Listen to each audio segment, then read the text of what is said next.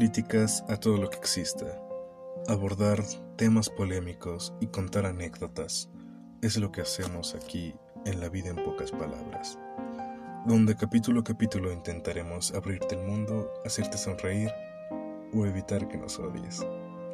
Simplemente esperamos que los programas sean de tu agrado. Muchas gracias y recuerda que en pocas palabras, la vida es una mierda.